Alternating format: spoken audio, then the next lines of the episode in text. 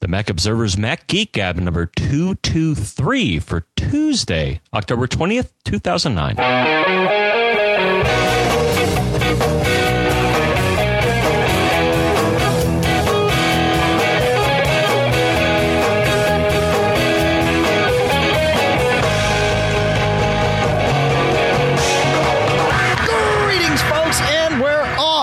I am Dave Hamilton here, uh, back in Durham, New Hampshire, and from Fairfield, Connecticut, or so he tells us on the other end. Yes, John F. Braun. Don't forget the F. F to you. That's right. What? I No, don't know, I don't know what that means. We can't say that. I- so, anyways, we're back. Oh, thank goodness from uh, Blog World and New Media Expo. Yeah, we picked the the wrong day, or at least I picked the wrong day to try and travel home to Boston. It was uh, it was like Sunday. s- snowing just around Boston. So uh, so my my flight it was delayed, but only you know less than an hour. So I mean it wasn't terrible, but it was you know dicey because it was you know I, I flew to flew to LAX first and then was going to Boston from there, and I got to LAX and like yeah, there's some you know delays ish Boston. We don't know. It's like I don't Yeah, want to be I got lucky. Yeah, I, you- I, I went to Chicago and uh, our flight was uh, the gate was moved and the flight was delayed by 30 minutes. But nice. you know, made it on the same day. Pretty much wasted a day flying. That's But, that's um, how it goes flying back from the West Coast. I think. But yeah, we were like 30 something, you know, uh, uh, middle 30. So it, it wasn't snow level. But yeah, I could imagine as you get farther up north, like you, yeah, you It didn't. it didn't snow much here in New Hampshire though. It just just around Boston. Like when I got home, I watched the Patriots game on TiVo. Now I I'd driven home and it was mostly rain. You know, a little bit of slush here and there. But uh, I mean, that Patriots game was ridiculous. It was you know just snowing the whole game. It was like blizzard conditions. So So, um, in a nutshell, we, we met a lot of you know really cool people. I think we'll talk at the end of the show, maybe if we have time. But we met a lot of our friends there, uh, made new friends. Uh, Yeah. It was a good show, and uh, we may you know delve into it. But I think it was a good experience. I don't know. Yeah, yeah. Well, uh, again, at the end, uh, I don't know about Vegas as a venue. I have mixed feelings about that. But anyways, we'll. Uh, as, as you may as well, but uh, Yeah. why don't we dive right in because we got just you know as always just a whole a boatload of stuff from we have tons of stuff. Yeah, you know, and and of course, by the time people have heard this show, they're they're already going to know. You know, there's. The, the, I don't think you and I will be the ones breaking the news to anyone that there's new iMacs and Mac Minis and all that stuff. But but there's some things to talk about. So you know what? Let let's do those. Uh, kind of. We'll we'll bury that somewhere in the middle of the show here. And for now, uh, let's get on to the questions. And Steve, Steve's actually an old friend of mine. He wrote me. He says, So I finally got my first Mac. Uh, I have a trivial question, but uh, being very timid as it's my first Mac. So here's my thing iChat doesn't include an option to add Yahoo Messenger. What's a good free IM program for the Mac that can handle AIM and Yahoo? And I, I think there's a pretty obvious answer. Again, obvious to someone who's been using the Mac for a while, but uh, but that doesn't mean it's obvious to everyone. So, John, go ahead. I served it up. You dish it out. I'm dishing it out. And, Okay. and actually, in the workplace, we've used this because unfortunately, iChat a lot of times, as we've just seen, lacks. Like for example, in the workplace, I we've wanted to use it, but as far as I know, it doesn't support TLS, which is a newer security protocol versus uh, SSL or something like that. So. Our advice was, yeah, forget iChat for corporate, you know, server access because we're not going to support it. Use ADIUM, A D I U M, and the uh, URL, which will be in the show notes when when they come out any minute now. ADIUM dot IM. Uh, check it out. That's where the project is. And that supports. It, it's amazing. It actually kind of shocks me at the number of protocols they support and that they're still out there. You know. I do know. I do. All right. So uh, yeah, that's Adium. Uh, I, there used to be one called Fire. I don't know if uh, if that's even available for Mac OS 10 anymore, but I think actually it is. Fire.sourceforge.net. Uh, no, end of an era. No future versions of Fire. There you go. And they suggest you use guess what? Adium. Adium. Yep. So that's it. Adium. On to Peter. my energy saver. Oh, oh, hey, Peter. Sorry. I must, I don't know why that started in the middle. Let's try that again. Hey, John and Dave. It's Peter from Syracuse, New York. I got a question for you that's a little bit frustrating.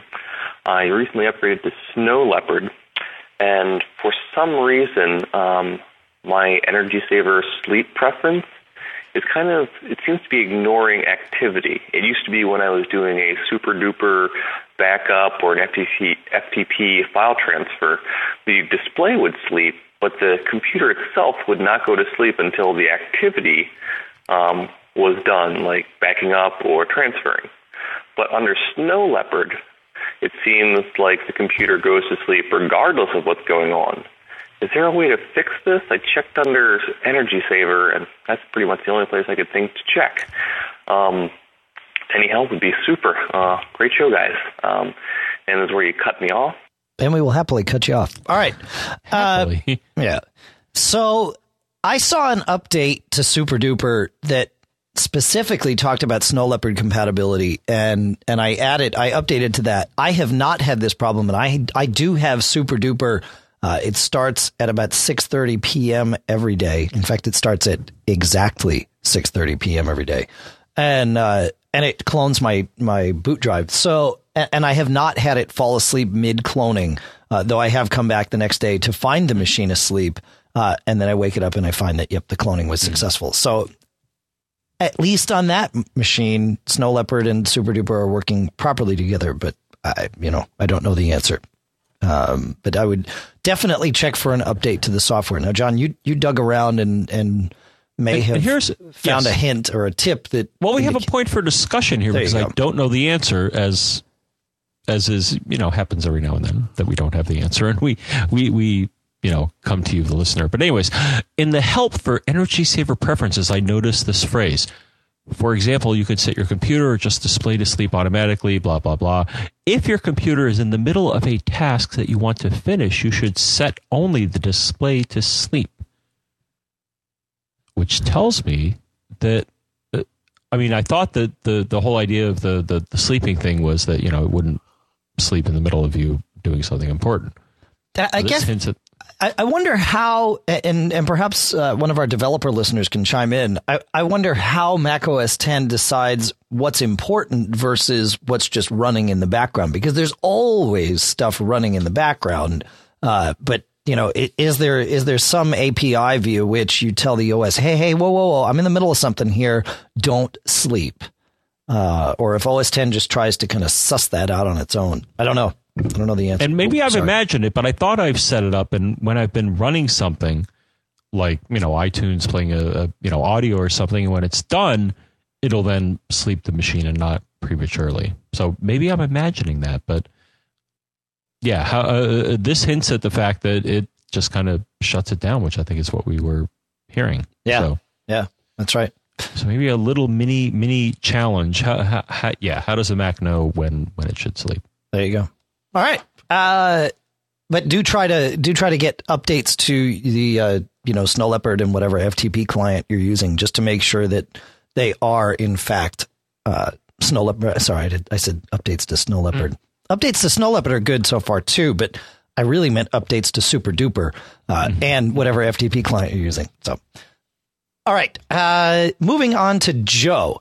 Joe wrote in and said, A couple of months ago, I noticed that I was no longer able to mount any external USB hard drives to my Mac Mini, mid 2007 model, 2 gigahertz. Intel Core 2 Duo, 120 gig. Yeah, yeah, yeah. Okay. Uh, I had been able to do so without a problem for the last two years. I'm not sure what triggered this issue. I've tried two external hard drives of different brands. One is a three and a half inch 80 gig USB only interface hard drive with power brick, and the other is a bus powered two and a half inch 320 gig USB only interface hard drive. Both work fine with my MacBook Pro. Neither external hard drive appears in Disk Utility or System Profiler. A Drobo connected to the Mac Mini via Firewire works just fine. All right, so this gets interesting. Um, Number one. Yeah, go uh, ahead. I, I have to interject. yeah, go ahead. hardware. Or, all right. uh, So it's clear to me, and this may lead you on a path which I think you will follow, Dave, but Yep. the port may be shot. So uh, my question, which we, we didn't get, we, we you know, and uh, certainly, you know, Joe, let us know. Um, does anything work in that port?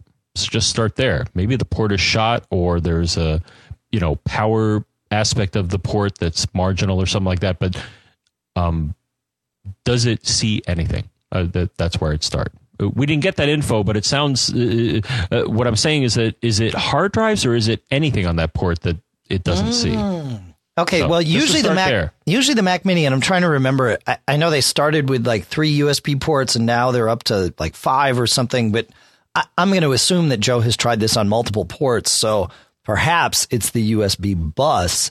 Uh, but but the, Oh, but the same point. point is is taken. That's right. Plug a you know does your mouse work or does your keyboard work when it's plugged in to these ports? I'm going to assume yes, but maybe not. Maybe it's a headless machine and you're only connecting to it with you know uh, remote access or something.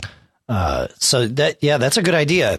So the hardware angle, number one, you know, figure out, yeah, again, do any of my ports work with Right. USB?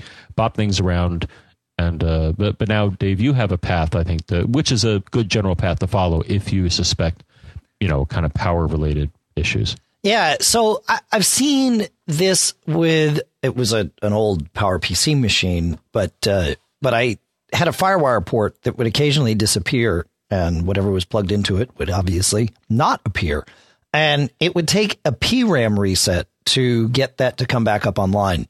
So that's the first thing I would do, Joe. Is if, if uh, actually the first thing I do is what what John just suggested, and then after that, try and reset the PRAM. Obviously, uh, or maybe not so obviously, reboot the machine, and then as soon as you hear the startup chime, hold down Command Option P, as in Paco. That's a bad example. Why don't we use Papa, right? And R as in Romeo. So Command Option Papa Romeo, and hold those down and wait until you hear the startup chime again. At that point, release them. It should start up on its own, and uh, perhaps that will uh, settle it back into gear. If that doesn't work. Try a separate user account, though. Usually, USB issues or hardware issues are kind of global. And excuse me. So for that reason, I would say uh, hold down the Shift key and try booting that way, uh, which kind of starts up with only a minimal set of extensions. Okay. You have to excuse And me. I have- I'm, I, my throat shot. I think. I think uh, getting dehydrated and, and all the traveling that I did. I'm. I, I'm, I'm not Likewise. sick, but I. Uh, but I'm. I'm needing far more liquid today and yesterday than I normally do. I've noticed that today too. Yes, I've went me. to the water cooler, uh, and not for conversation. though. That's always Right. fun. That's But, right. That's yes, right. for liquid and uh, yeah. So we didn't follow our advice, Dave. Uh, well, especially in Vegas, you know, I think it's deceptive. I mean, you're walking around a lot in the you know warm, Yeah. relatively warm weather, and uh, you just don't think about it. Well, and that's that. the- It's that dry, recycled, you know, trade show hall air that that you know. Just, I mean, it it's dehydrating, and just traveling in general. Airplane rides are terrible. So or just trying to do everything. You know, I mean, Right. you to do dinner or the show or a conference or this. Or, there's no time to drink water. No, Okay. not. Anyways, I have a few other things to suggest. Okay. So another one, and actually, Allison ran into this. So Allison, we saw at the show, yep. Um, and uh, she had an issue which I think was solved, and it was just a you know stab. But the later Macs, they have something called a oh SMC, I think, System Management Controller or Yeah. something like that. Um, she was having an issue where her machine, when it only was on battery, would all of a sudden shut down randomly, and it sounded like I think she hinted that. the- I'm not sure if the machine was still running or if the machine just shut down. I don't know if it, the backlight went out. Uh, uh, I recall. The, uh, I don't recall the details, but she tried this thing, uh, and there's a you know in the Apple knowledge base, but it's a different P, you know part of the computer. The PRAM is certainly one which could you know you know if it's not set up right could affect your ability to access disks but the uh, smc maybe could you know it's more power aspect so i think i think the newer machines you just you know unplug everything and hold down the power button for five seconds i think resets that chip in the computer and the older machines uh, they're all there's always a you know secret handshake kind of you know annoying little key sequence or or some of the older machines actually had the reset button which was kind of nice to have there The the CUDA reset paperclip. on the motherboard. Yeah. um, no, but more, uh, you know, a, a recessed reset, you know, with a triangular, circular Oh, yeah. icon, That's where if you a- had a paperclip or pencil tip, that would reset some circuitry. But It's we, been a we don't see long that time. anymore. Yeah. And, yes, and it has. I'm I'm reaching back, brother. Yeah, well, that actually reminds me. The first Mac I owned was an SE30, and uh, I'm, I'm sure a bunch of you remember that. And it had what they called the programmer's switch, and and it was uh, there were there were two buttons that were, like you said, recessed. Now, these were recessed into the side. The SE30 looked like the original Mac, right? I mean, it had the little nine inch screen and stuff, but it had an o, S, uh, 68030 processor in it. So it was, you know, smoking compared to the others because it had mm. the FPU and all that. But you, you would clip this special plastic thing. It came with the computer. You'd clip it yep. onto the side and it would poke two little prongs into the machine and, and gave you a reset button and, and what they called the programmer's switch on the side of the machine. The programmer switch would put you into the debugger, and then the reset button would do just like you said. It would it would force a reset, but it wasn't accessible unless you clip this little thing on. Uh, I guess just to keep people from from messing with it and to you know preserve the austere, uh, yeah, uh, you know.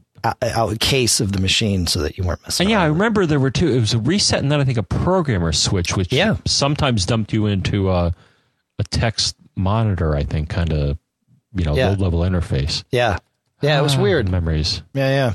All right, where are we at? We are at Donnie now. Uh, well, I'll read Donnie's question and I'll talk about this. So Donnie writes, "I'm having trouble viewing a media player on a website on my Mac."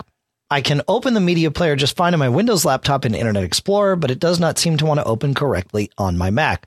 Uh, he gave us the website, and it's a little audio player that's flash based. And uh, he says, I've called several other people and it seems to be working on their computers just fine. One friend even has a Mac and it works in both Firefox and Safari. I've cleared my cache, reset browsing history, and even reinstalled Adobe Flash Player on my Mac. I'm at a loss as to what could be causing this. Okay. So my friend John, not you, but another friend John here in New Hampshire, called me recently and complained of a very similar issue. Now, for him, the uh, the result was anytime he tried to do anything with Flash, the browser would crash. Uh, and so by disabling the Flash plugin, it would it got better. And he was on Leopard, and it was right about the time Snow Leopard came out. So I said, John, just uh, look, upgrade to Snow Leopard. That that's going to fix it for you. And it didn't. And mm. I was like, gosh, what the heck? I mean, it, you know, the guy doesn't he doesn't do much with his machine. So it was like, uh, you know, what could possibly be ca- causing this? Well, he took it to the Apple store here in Nashua and immediately, or Salem or wherever it is, uh, immediately there was there was a, a female genius behind the counter, and he you know he made his appointment. He got up there. He said, "Look, here's my machine, and I'm having this wacky problem." And immediately she said, "Oh, let's check the name of your hard drive." And the name of his hard drive had gotten changed to like some gobbledygook. You know, it, it was normally Macintosh hard drive. He had at some point, you know, fat fingered the keyboard, and renamed his hard drive accidentally. And the one thing that the, the woman genius said was that because the hard drive had a number in the name, Flash Player wouldn't mm-hmm. work. So they renamed it to Macintosh hard drive, took the number out of the name, and like magic, everything worked. Now, for Donnie, uh, I, I, did get an email. I suggested this to Donnie, and I got an email back, and he says he was at work, but he was pretty sure his hard drive was was not misnamed. Uh, so with that, I'm I'm not sure what else to do. I mean, if you've reinstalled the Flash player, he said he is having the problem not in IE but on Firefox on his Windows machine. So he's thinking there might be something uh, about his network at his house. Uh, maybe. Uh, I'd be curious if other Flash things work for you, Donnie. Uh, that that would kind of give us an indication as to whether it is some sort of you know interference with your router and and this particular type of streaming huh. video. You, you, know, it's it's doing some video streaming, so or audio streaming rather. So I'm not I'm not sure you know what else could be doing it, but but yeah, I wanted to share that that tip that uh, that was passed along to us by uh, by John there with the the hard drive being renamed that fascinating that that could cause Flash not to work. And and I find it even more fascinating that you know th- this genius knew it immediately. You know, this was one of those things that at some point in time she had seen and took her like four hours to figure out. That's just how these things go, you know. And then mm-hmm. of course the next time you see it, you're like, oh yeah, I know that answer. Good to go. Uh, do, do you have some thoughts on that, John? The last question. Did I mention peripheral vision? Are, are we done with Donnie? Just I think so. Okay. I'm, I'm kind of going back because I, yes, I, I, got that. I see something. Okay. All right, yeah, we can go back to, to Joe's question about his unmounting USB hard drive or, or non-mounting. Yeah, sorry about that. Yeah. No, I, I just want to mention a, a, yeah a tool, peripheral vision or hardware growler that you and I both use. Yep. Uh, it just came to me. I, I wanted to you know just for general USB troubleshooting if you plug in a drive and you don't see it show up, then that tool will help you figure that out. Because when you, it, it has multiple levels, which is actually kind of cool. I think they have different colors sometimes or something. But it, once it sees a device on the hardware level, it'll say, "Oh, I see, you know, USB drive, whatever." Then when the OS sees it, something else happens. It'll say like, "Oh, mounting, you know, this or that volume." So, so I think that is a good tool, as, as I think we suggested. You got the hardware and the software level. This will help you figure out where it is. If it if if it doesn't see it at all, then yeah, your your hardware is probably shot. If it sees it at that level, then you look at software updates. So Right. sorry, I just wanted to, No, that's good. I That's blew good. past that, but want to rewind, and now we're going to move forward, Dave. Yeah, well, actually, we're going to move backward. Uh, last show, What? we, we last show we did two things. One, we talked about peanut butter, uh, but more importantly, we issued a geek challenge about asking how to use Spotlight uh, to search the library yeah. folder. Now, I have to be brutally honest. I'm realizing this now.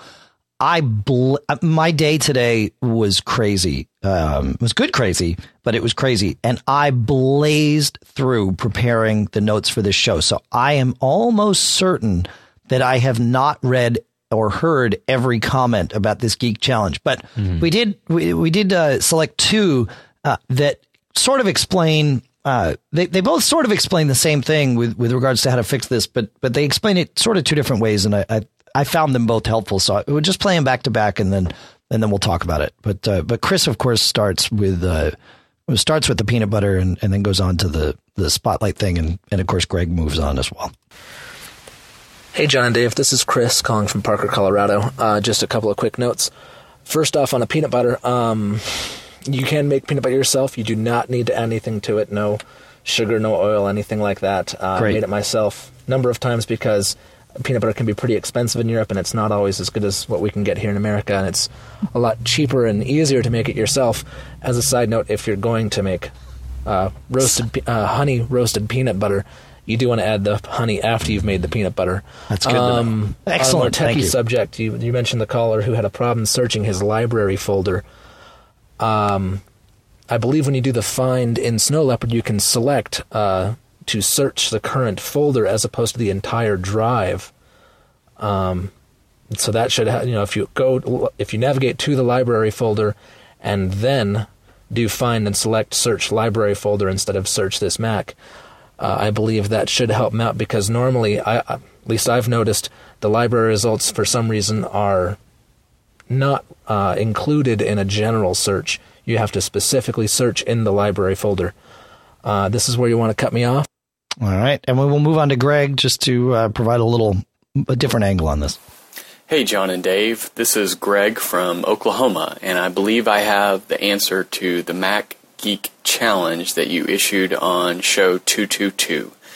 The challenge was how do you use Spotlight to locate preference files on the Mac? Well, the uh, Leopard and Snow Leopard do index preference files and the contents of the library folder, but they are omitted from the initial search results. So the way you locate them is first you open up Finder and navigate to the library folder. Then you use the search bar in the upper right hand corner of Finder to run your search. The initial search results that you'll get are the contents of the entire Mac with the contents of the library file excluded. But in the little bar along the top window, you switch from the entire Mac view to the library view, and then it will exclude everything outside of the library and pull up those files in the library folder matching the search results. So thank you for issuing the uh, Mac Geek Challenge and love the show. Oop. Awesome. Uh, Hello. hello. How are you? Great. Oh, good. Uh, okay. So that is, um, y- you know, as he was talking, John, I was reading something on Tidbits, and I think there's an interesting option here. And, And while you're going through that, I'll uh, help you out a bit. But uh, Okay. tidbits, they they I think they did their hundredth show. thousandth anniversary. Yeah. I know. Congratulations to uh, Adam and uh, Tonya, right? Adam and Tonya and their whole team. Yeah, yeah, yeah. Yeah, very nice. But anyway, Okay, so, um, here's here's the trick. Here's the real answer, folks. Uh, it, and I and I will credit uh, tidbits something some article at tidbits from November of 2007 for sending us down this path. Um, if you do a search in the Finder or do a Spotlight, that's both they both use Spotlight. But if you use Spotlight in the upper right hand corner and start searching for something and then choose Show All, uh, it will bring up that same search window in the Finder on the right hand side, you'll see that you have a little plus sign and you can add options to that. Right. So, you know, you're going to search this Mac for a file name and you know that you want to search in the library folder. So you hit the little plus sign and you change that, you pull the first drop down to other. Now that's going to pull up a huge laundry list of uh, of all sorts of things, and you can search by image resolution height. I mean, that all these little plugins that are available uh, for Spotlight are, are enabled here, or it uh, the options are here. What you can do is you can click if you go down to system files and it's alphabetical. It says uh, the description is include system files, preferences, plugins, etc. If you enable that and say OK, now you can choose to include system files. So now in that little drop down, you've got, uh, you know, system files is one of the options you can choose, and you can choose include. And as soon as you do that, it opens up uh, or it shows you everything that's in the library folder. So that's the uh, that's the answer. It's a, it's a little convoluted, yeah, you know. And while we're talking about convoluted, one other thing I I uh, I noticed with Snow Leopard is in the Finder you can go to the Finder and Preferences and go to Advanced, and there's a little option there.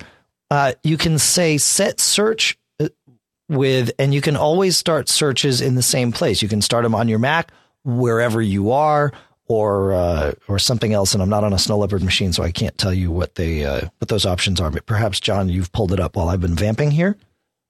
no, Perfect. the machine's That's too far away. left as an exercise for the listener. Give me a path again. What's that? You're gonna Give go me the the path. Path. Okay, so the path, John, is Finder, Preferences, Advanced, and you'll see it at the bottom there. Oh, when pe- performing a search, search this Mac. Okay, Okay, so what are the options? search this Mac. Good tune. Thanks. That's the other band. That's right. Search the current folder. Use the previous search scope. Awesome. So search this Mac, search the current current folder, or use whatever I used previously. That's excellent. Okay, cool. Uh, so thank you, Chris and Greg and, and everyone else that uh, I, I haven't seen who wrote in. That's a good thing. Uh, you know, we just traveled, John, and Rob wrote Oh, in yeah. with uh, with something that definitely uh, falls into the category of cool stuff found.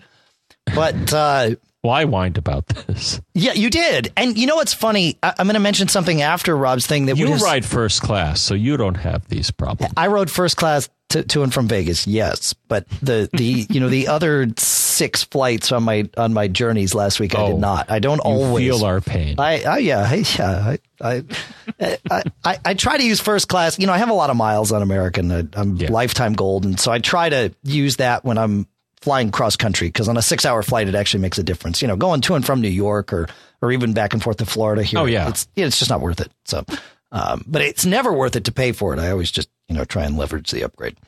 Uh, but anyway, uh, you were complaining about the uh, the the person in front of you reclining their seat so far back that you couldn't use your laptop. Now we have two solutions. I knew about one of them, and in fact, I was lamenting that I didn't bring this device with me to Vegas. But we're going to talk about Rob's first.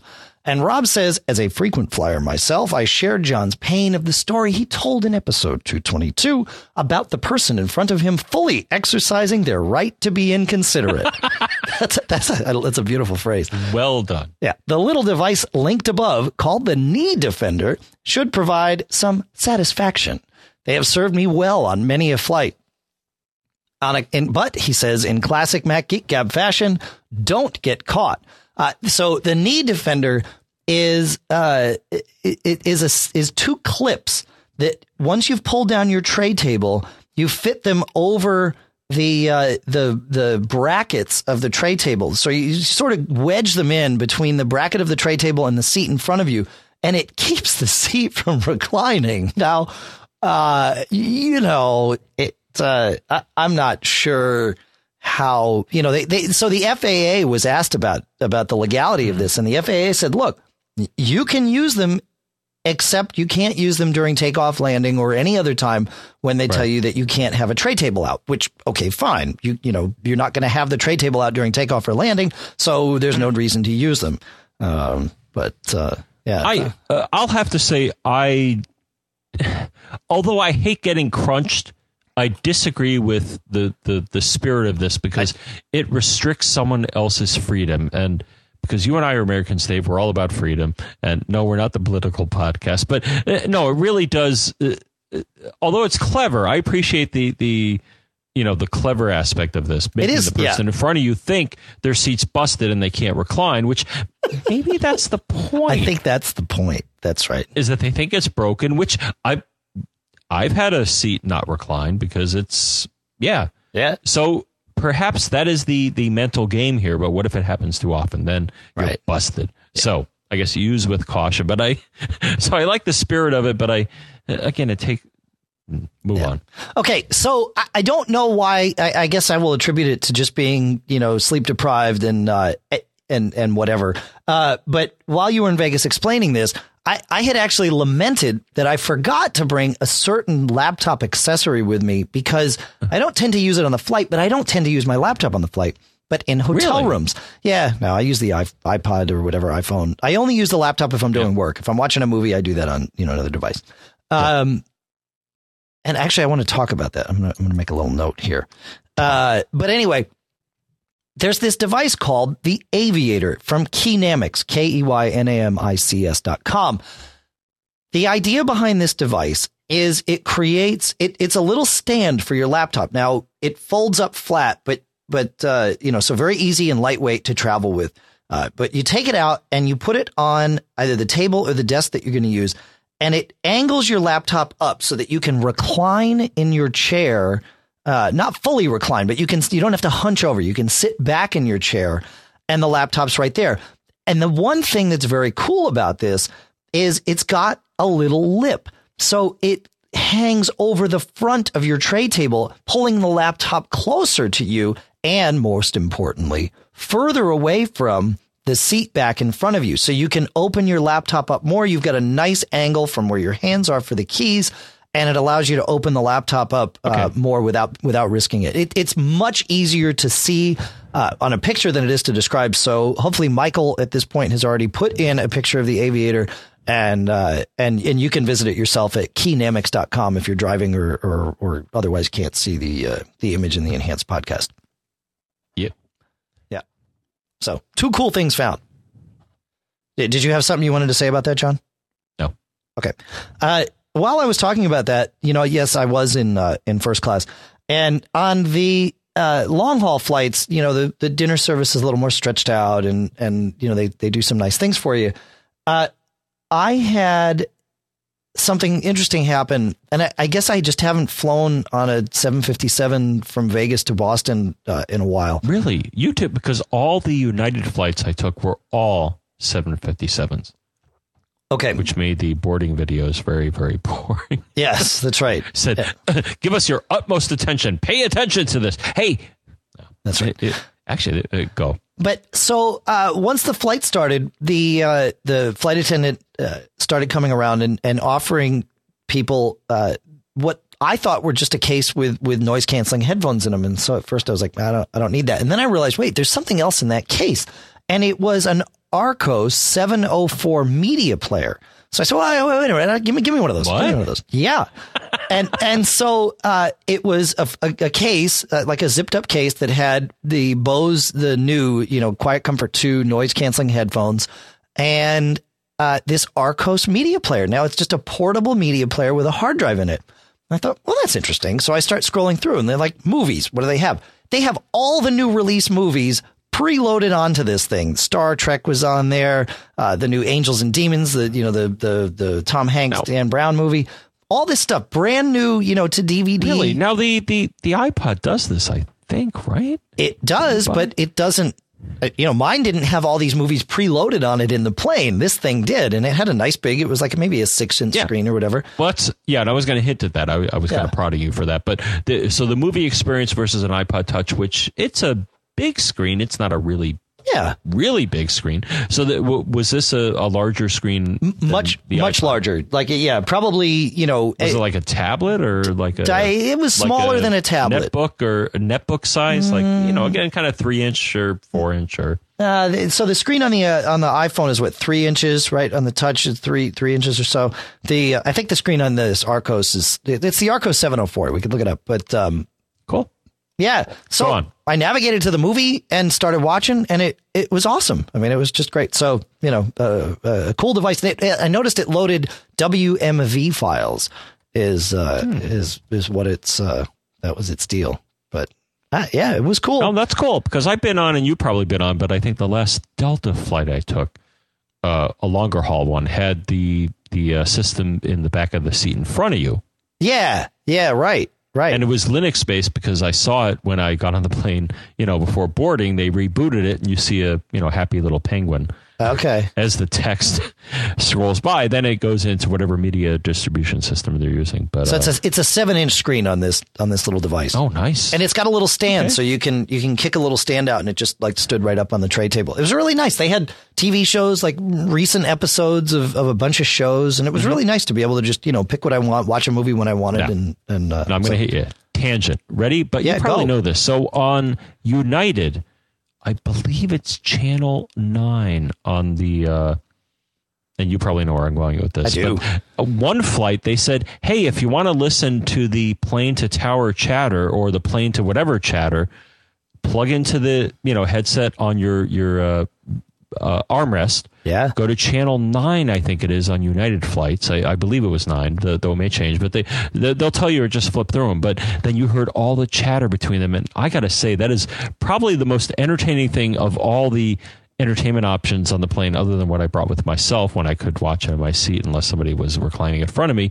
But anyways, it was cool to listen to the pilot first talking on the overhead for everybody to hear, and then you hear him talking to the tower, and it's like the whole tone of the conversation changes. It was just awesome. I know Pete would just be. Yeah, Yeah, yeah. Probably, he does probably this. be, he'd probably but I thought it was so it. cool because how many people? I don't know. So again, if you're on a plane and you want to hear what the people who are flying the plane are really doing, because sometimes it seems like it's nothing because you're sitting there, but there really is a lot happening. Uh, even when they're sitting there, they're they're you know trying to make sure they don't crash into something. yeah, yeah. It, it was, it, yeah, yeah. I, I've I've seen that on some planes. They, um, they don't always do it. American used to do it for a while, and then they and then they stopped. Um, I imagine there's some liabilities, but uh, I think it's just fun. I mean, yeah. So you hear the guy say, "Oh my gosh, I'm gonna." right. Oh, Right. but I had I, I, I, I, I, I think I'm the only person because I looked around me when the guy Oh, yeah. announced, and I didn't see people like you know rushing for their armrests and Right. plugging in the headphones, which were free to say, "Oh, I want to listen to the pilot." It's like, yeah, whatever, Yeah, Just whatever. get me where I'm going. That's right. Uh, all right. So there were these new uh, there were these new uh, things announced today, right? And uh, I'm gonna I'm gonna from oh from from from Apple. that fruit company in Cupertino. after yeah, after they announced their financials, which yeah, I'm happy. stellar. That's right. The stock my the stock's up. It closed up what almost nine today. So it's actually it was Over- actually down from its opening at Oh. you know like twelve up or something. But but, but it, it's around 200. it's it closed at one ninety eight point seventy six according to this great website uh, that I I read every now and then called the Mac Observer at, at macobserver.com. Yeah. Um. So I'm, I'm gonna I'm gonna run through this quick, and then we can decide Go. which which we want to talk about. We're not going to go very deep. I got here, my folks. notes. Yeah. So, So, we're just going to kind of glance on this. So we have uh, new iMacs 21 and a half and 27 inch uh, Yes. iMacs. So l- let's talk about that. Go. well, to me, the only thing the twenty uh, so they're big, Yeah. really, really big. The twenty-seven inch, I believe, has a quad core. I don't know if it's standard or optional. Maybe it's standard, but No. there is a quad core, which I believe is new for the iMac line. So that's It cool. is. Yeah, it, it, that is new for the iMac line. The, the the base version does not have the the quad core. Uh, let's see, the 21 and a half you can't get with the quad core. You have to get the 27 and then you've got to get the the highest uh, you know, the beefiest 27 and it, but it's it's 1999 is the price on it. So, you know, the 21 and a half with the slower processor it, and slower. It's a 3.06 gigahertz Intel Core Duo Core excuse me, Core 2 Duo uh, is 11.99. Then you can bump up for 14.99 to one with a better video card and uh, I think a, a bigger hard drive. Then you jump up to the 27 and but yeah, 19.99 for the quad core. It's the i5 chip. And if that uh, Yeah. means anything to anyone. One of the yeah. Uh, okay, so there is one other thing about the iMacs that's very interesting to me. Oh, uh, and I think you can you can uh, you can get a dual core up to like 3.33 gigahertz, and you know there's there's some there's some build to order options. You can get a 2.8 gigahertz quad processor, which I think is the i6 at that point. Um, but there's one thing that's very interesting to me, and that is that there is an HDMI input on the iMac, and that means that you can use it as a TV. So uh, not only is there output where you can, yeah, but it's got uh, it says the 27 inch models also support input from external DisplayPort sources, and the adapters are sold separately. So it doesn't have to be HDMI. In fact, it could be just about anything. So yeah, you can use the 27 inch as a TV. That's a very interesting little step uh, to me. That you know, that's now putting you put the iMac in the kitchen and you get a cable box or something and you put that underneath it and now you've got uh, you know an iMac that you can use as an iMac and you flip a switch or whatever it is you do and now bam you know you're watching cable on this thing so or an Apple TV somewhere maybe. that's true you could hook it up to the, to an Apple TV yeah that's right that's right yeah but but why would you do that because the iMac has the same capabilities as the Apple TV on its own I'm I'm right there's no tuner I'm yeah, I'm speculating. Mm-hmm. There's a plan.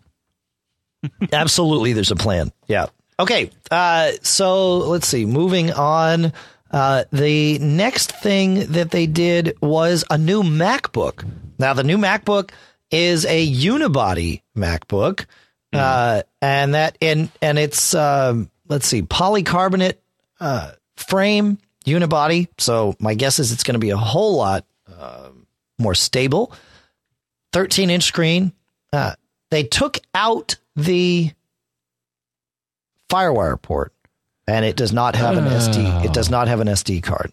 Yeah, I saw that Adam talk about that. Yeah. You know, uh, well, that's that's the They, You they, know, they got to have a not Pro. difference. Yeah, because it's right. why it's not a pro machine. for 300 bucks, you can bump up to the 13 inch MacBook Pro, and I think that Mm. this is you know cr- building that gap there. Yep. Yeah. Yep. And I had a colleague today, actually, he got one of the newer machines and he's like, I had a problem. I have to do restore. I have a FireWire 400 drive and I have a newer Mac You're right. unibody. What do I do? I'm like, well, and, and I think Sonnet makes something for like 15 bucks. That's a 400 to or 800 to 400 adapter. Yeah. All you need is a cable. By the way, it there need be no adapter. I Okay, have well, it does yeah. the same thing. If Yeah, you have the so you know. cables, then the adapter does. No, yeah, no, I yes, Yeah. from probably the same people, Sonnet and, and others. yeah yeah But um, that's what happens when you're on the bleeding edge of technology, like Apple is often. Yeah, that's off true. to do sometimes a little too soon, I remember they paved the way for us to get rid of the floppy.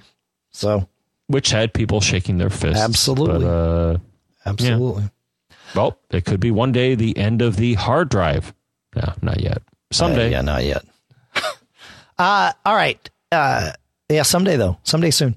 Mechanical hard drive, I meant. Right. Right. You know, I, I'm with you. We're, we're, I'm, I'm totally SSD. You know, I'm, I'm all about that. New Mac Mini uh, came out today, so the Mac Mini gets Aw.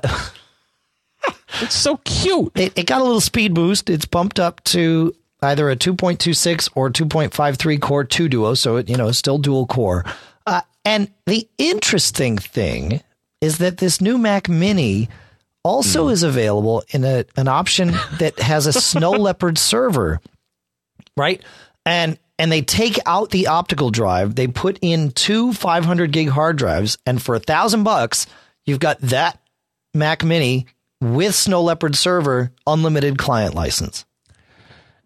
You know, I'm just looking at this initially. I mean, it, it it's adorable, but It's, a, great server. And and yeah. if, well, no, I don't, and I'm going to tell you why. Okay. you want to know why? I do. You see how much RAM is in this thing? Four gigs. I don't know, yo. I'm I'm sorry. I, I think it depends That's, on what you're that's doing. on the uh, yeah, uh, agreed, but with the features of server, you could easily. Uh, I'm gonna uh, just instinctually. I know four gigs is not enough for some of the server applications like v- streaming video and, and and stuff like that. Just saying. yeah, maybe. gigs. I, I would like I would like more. I would why Yeah. not six? I mean, a server. I mean, I've I've seen you know. I mean, we host with with someone externally, and uh, I don't. I'm that just seems to be a, a very you know small amount of RAM for what I would call a server class machine. yeah, that's and age. interesting. Yeah. With the OS and the resources and the things you expect it to do. So, yep. Yep. just saying. Yeah, yeah. Now, I, I guess you know, I Mac OS 10 server can certainly be used in a production environment where there are you know uh, many hundreds of users, maybe even thousands. Sure. I use Mac OS 10 server here to serve some files from the Drobo and run FileMaker server, and I'm doing it on an old PowerPC dual mirrored door machine, and uh, I think it's got maybe a gig and a half, two gigs of RAM, and it's fine. But again, it's got Yeah. you know less than 10 users beating on this thing. So so yeah no you're right. Yeah it, for a you know but i think i think the concept here is is maybe you know get yourself a, a small uh, you know for a small office i think it would be fine. Oh, sure. Yeah, but, but, but I'm saying is in the in the past they've they've touted their uh, you know Xserve yeah. uh, class of machine as being a you know enterprise server thing. Uh, so to me, I, I think they have to be careful with the word server in this respect. i agree i agree I you know based on what I've done and what you've done, especially you know working with hosting companies, server carries with it a certain you know implication that it's. Yeah. So, Beefy. so it sounds like I think what you're saying. Yeah, exactly. So I think what we're both saying is it, it's good for small work groups, and, and I think it's great. I mean, you know, you get the small. Again, the size to me is deceptive. Now, if you could get an array of these, and you know that that that's something Oh, that kind of intrigues me because there is Xserve still. I haven't really, uh, or I'm sorry, uh, Xgrid. right You know, right the multi, and and of course, you know, Grand, uh, what is it, Grand Central dispatch but that's different Dispatch yeah and things like that. So actually, the small size of this machine with you know, uh, you know, decent capabilities, just because of the size, man, you could build a cool array of these things. I would think so. Yeah i agree I, I think so Just speculating. So I have mixed feelings about it. I have a mini at work. Actually, it only has two gigs of RAM, but it does a great job of both. Uh, VirtualBox and uh, VMware and emulation and stuff. Uh, if that's all I'm doing, so uh, no, we'll see. That's a, a interesting move, though. I didn't expect them to make that a server. Uh, yeah, I didn't either. I mean, it. Yeah, yeah. It, it, it was. It was definitely. I don't think anybody expected it. All right. Uh, what's next here? The. Uh, oh yeah. They introduced Yeah. a new mouse, the Magic Mouse. they call it. Oh, No, I I hate it already. I'm telling you. You, you haven't seen it. Do you? Do you have No, one? It, it has. Uh, has all right. one thing wrong with it, doesn't it? there are no buttons. Yeah, but it's it's multi-touch. The whole top of it is about- like the screen care. of your don't your iPod. Touch or your I iPhone. don't, I don't care about that. Now, what's the what's I the biggest problem? with buttons, it? yo. No, I'm, I'm just being. I, I, I agree with you. I, Apple. Well, I mean, let's look at the track record here, John. Well, Why don't I'll Why don't we take a go. moment and talk about all the great mice uh, that Apple has come out with over the years? Well, they all suck. No. We're just taking a moment here. We're going to talk about them. What are you doing? We're talking about the Apple mice, all the great ones. Like the original. I don't think we. Uh, what do you got? I got nothing. There's nothing to talk about. maybe the original blocky mouse. No, that was kind of lame. And then the circular mouse, and then the oval mouse. But anyways, You, you know, I liked the there, there was an oval mouse actually over the years. It was a wired mouse, and you could kind of get your whole hand around it. I, I kind of like that one. I'm, I'm trying to think when it when it was around. I think it was the one. ah, Was it with the first Power Macs? I forget, but there there was a mouse I liked from Apple. It was kind of it was like an oval shaped thing, and uh, and it had um, it, it was you know it was fatter in the back or or taller in the back than it was in the front, but very rounded, and uh, you could you could just sort of get your whole hand over it. I I, I like that mouse now that I now that I think about it. But I, that was the only one. The rest of them suck, especially all the latest ones. They're just terrible, terrible. So we'll see. We'll hit the Apple Store and check it out. yeah, we'll check it out. What else? Uh, well, there there was a an improvement to the Airport Extreme and Time Capsule, uh, and, and on a hardware level, or so they say. They say that the range on it is Right. increased up to sixty percent. Uh, so you know your your mileage will almost certainly vary, that includes zero. or negative numbers, folks. Up to sixty percent. Certainly not going to be seventy, but it might be negative twenty. You know, hey, just calling it like I see it. Uh, it would be it would be helpful, and I'm sure over time we will. I'll, I'll look to uh, Glenn Fleischman because he's always the one that that figures all this stuff out. Uh, he actually works over at Tidbits, so that that's like the third mention that Tidbits gets in the show. Uh, but uh, Yep. but he'll be the one to dig into this and figure out exactly what it uh, what it's doing. So, uh, and then one last thing is they revamped the remote. They put some more buttons on it, and they made it metal, not plastic. No, I think they put less. No, more. Okay, More. but yeah, it's aluminum and and That's right. Yeah, yeah. they metal they metalized it. So it's not a flat little candy bar thing. It's kind of round little little. That's right. Yeah, Yeah. but it's the same. I, I think I read up on it. It will work back to two the whatever recent Mac has an IR port. It will work with it. So Right. Right. I think 2005 they said, which is when they started, you know, putting this on some machines.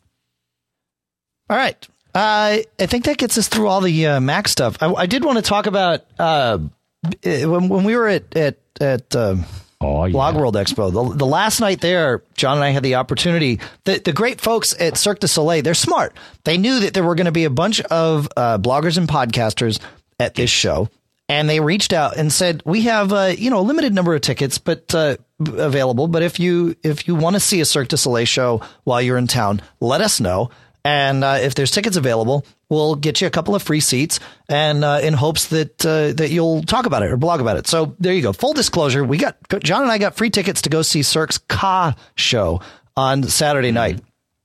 Uh, you know, I've seen a bunch of Cirque shows before, and this this was your first Cirque show, so I'm going to let you go ahead and talk about it first, and then I'll I'll add some uh, some color and perspective if uh, if, Okay. uh, you know. So go. Well, I got to say, like the whole experience from when you come in, the people are in character. They are wearing the costumes and all that. They'll welcome you in. then you walk into an area which is just monstrously huge, and you see a main stage, but you also see things around you, and and people continue to guide you in your seat, and then you sit down. The one thing I noticed is that there are, in addition to this show having blasts of flame, and you could actually feel the heat from that. Uh, the seat had speakers in the back, so that was kind of cool from a geek standpoint. And then the show kind of started. Even before the show, they advised us to be there a little early. There were people kind of mulling about. And you, you have to look at this, but it, it's a huge area with a lot of, you know, gates and uh, you know uh, different levels where people can climb around and and uh, do all that. It's again, it's hard to describe. yeah, to me, it, to me, it had like, like a you know Mad Max meets Klingon sort of feel to the theater. Yes. You know, you locked it down. So it's a number of levels of, you know, catwalks and uh, okay, that that's the term. So you can probably visualize it more, but catwalks, but multiple levels and also these, you know, kind of central areas where people can climb around. So it starts beforehand. You see people kind of mulling about and all that. And then, you know, they start the show and you see the main characters and you learn the story. They do a bit of verbal narration, which I understand is unusual for the show. But then it goes through basically brother and sister through awesome adventures uh, and you know being separated and coming back together. I don't want to give away the story, but Sure. the way they did it in some cases, I think, was awesome. In that, I think both you and I, Dave, marveled at the sets. I mean, in some cases, they had a huge set that was rotating and doing different things, and that was one thing that caught my attention. The the other thing is that the death defying stunts. Now I understand the other shows they have.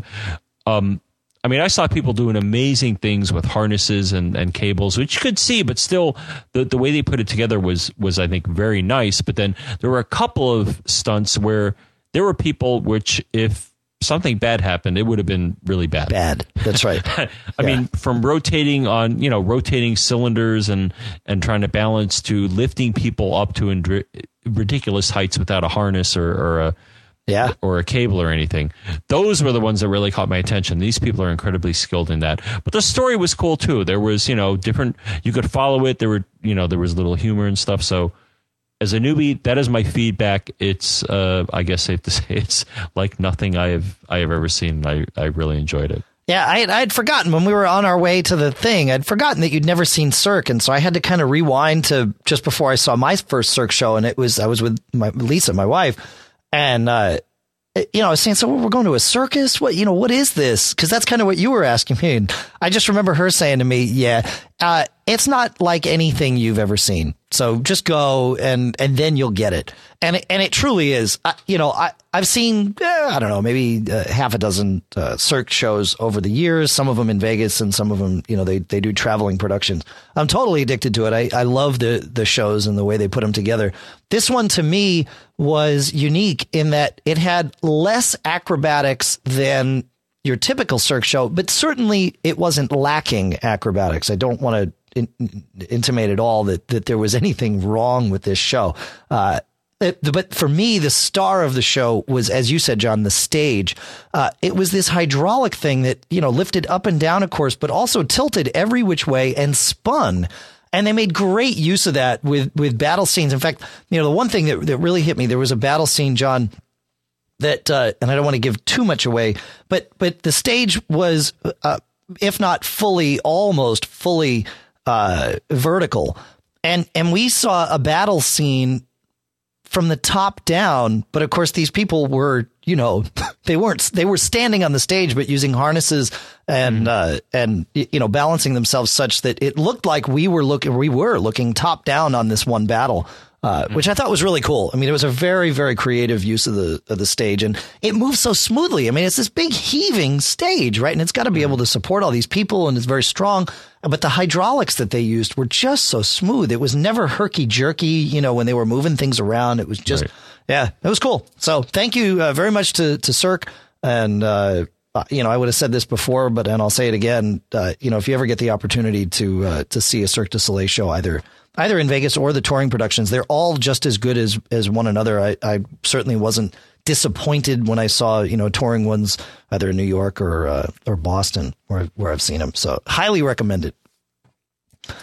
Any uh, any further thoughts on on Blog World Expo before we before we sign this one off and, and put it in the can, John? I uh, could open a can of worms. No, I'll I'll just say it it definitely had a flavor of it being more of the former than the latter. More of a blog and less of a world. yeah, in the yeah, no, well, I, I, know what new mean. media. Yeah, in that yeah. it, it's a blog show. They they acquired the the rights to the prior show. They integrated some aspects of it as far as sessions and uh, exhibitors, but I felt it wasn't as strong as the standalone show from the prior year. For, the standalone pod. podcast show, just yes. to be clear. Yes. Yeah. Yeah. yeah. I'm, I'm, I'm you know, again, it's it's not an easy job. I know that you know they did a great job of organizing. You know, pretty much a pretty constant conference schedule. Yeah. Um, the exhibitors I thought were a little light, but uh, again, it's integrating two shows, especially in a off economy where you know yeah. things are rough. And I think some people are reading this show also, just like you know, people are going to read the next Macworld show and say, you know, is it, uh, you know, what's happening there? Is it viable? You know, as, right. As far as you and I have seen from, you know, the messages uh, via various means, it looks like people are signing up and it's it's going to be a very successful event. And and same with this. So I guess my only takeaway, and you know, I, would like to hear your thoughts, but I, I thought it was, you know, a, could have been better, but I, am uneasy. I don't want to be critical, but it's just trying to meld the two worlds uh, effectively, and I, th- I think it's a, a, very hard thing to do within a year. Yeah, I, I, it felt like they started late with it. Now, they they say that they did not. They said, you know, uh, as soon as they made the acquisition, you know, they were full force. But but yeah, the the sessions weren't uh, weren't integrated well enough. Um, and and I, you know, we we talked to Dave and, and Rick before the show, and and uh, happy to talk to him again. But I'm going to be pretty blunt about this. Uh, the the blogging and podcasting sessions were two separate things, and they and in some cases that's right. You know, if you're talking about uh, you know, specific, what specific audio hardware to use for your podcast. Well, if you're a blogger that never intends to podcast, well, then there's no point in going to that session, right? So good to separate that stuff out. But, you know, the sessions about monetization and the sessions about search engine optimization and blog, you know, any mm. session about blogging is good for a podcaster and, and, and abstracting the, the concept of content from the medium is something I think they could do mm-hmm. better as opposed to saying, here's the right way to blog, you know, here's the right way to podcast. Like, look, here's the right way to come up with good content and it doesn't matter how you deliver it, right? You know, I mean, every, every medium has its own, you know, pros and cons. Uh, and, and the reality is they did not do as good a job as I agree with you as, uh, at, at servicing the podcasters or the podcasting community, including the vendors. Uh, there weren't as nearly as many of them on the show floor as I would have expected uh, as they could have. And and here's the reality: they I, I don't know what the deal was between you know uh, the the all the appropriate parties, but my guess is some money exchanged hands. They made an investment and they've they've brought on this podcast expo into Blog World Expo. If they don't step it up for next year, that investment will be wasted because someone else will step in and say, "Hey, we need a podcast expo. You know, we thought this was going to be it." But and and everybody's sort of committed to saying, you know, these guys know what they're doing. They're good guys. Their heart's in the right place, absolutely, without question. Dave and Rick are some of the nicest guys I've met, and hardworking as you could get, as mm-hmm. as you'll ever get. Uh, and and everybody has committed to, okay, yeah, we'll we'll give this another year. Uh, you know, we we believe that for next year you're going to get this right, and they've said, we, you know, we're listening. But if they don't get it right, then somebody else is going to just start a podcast expo. So uh, my, my, bets are on them getting it right uh, because they know all this. So there, there you go. That's that's my uh, wow, my two cents. Very candid. Why not? What do, I mean, if, we, if it's our own show. If we can't be candid here, what's the deal? It's my right. And there is the other band. That's right. Have they met the Snoopy band? no, I, have never met Vince Guaraldi, and, and I won't because the the, uh, the, he's the late Vince Guaraldi now. Oh well, yeah. Uh, How do you get in touch with us, Dave? Uh, you could come knock on our doors, but you yeah, know, but actually, I... we frown upon that. Um, you know, call first if you're going to knock on the door, and the way that you call is by dialing 206 666 Geek, which is the last time I checked, 4335. But you can also get this. Email us, especially with an audio attachment. Say it ain't um, so. With like with like an iPod or, or iPod Touch or, or, an iPhone or something like that, where you get a or even a BlackBerry audio signal. And uh, I think that uh, you can email that to feedback at macgeekgab.com, Dave. If you just said feedback at macgeekgab.com, is that right? Dave. You're right. Uh, you can Skype us to Mac Geek Gab, and of course, we like, uh, we love the iTunes comments. iPhoneAlley.com is where Michael Johnston uh, spends all of his time when he's not here converting this podcast into AAC. Cachefly at C-A-C-H-E-F-L-Y dot com provides all of the bandwidth to get this show from us to you, and uh, awesome. we're very appreciative of that with them. Uh, the podcast marketplace includes the A2 desktop speakers from Audioengine, Yojimbo from Bare Bones Software, TextExpander and TextExpander Touch, and PDFpen from Smile on my Mac, Notebook from Circus Ponies, and Path Finder from Cocoatech, all through the Backbeat Media Podcast Network. Wow. That's all we got. And we did. I, you know, I planned this show today and thought, oh, I'm beat, and you know, my well, me too. Throat's I'm, not I'm, right. But I'm ready we're, to we're only going to do 30 minutes, and here we are at an hour. It's a full show. It's, it's what we do. It's how we roll.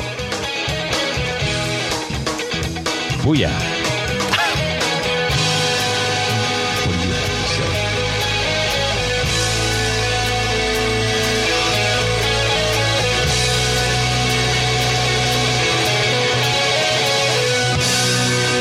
Yeah.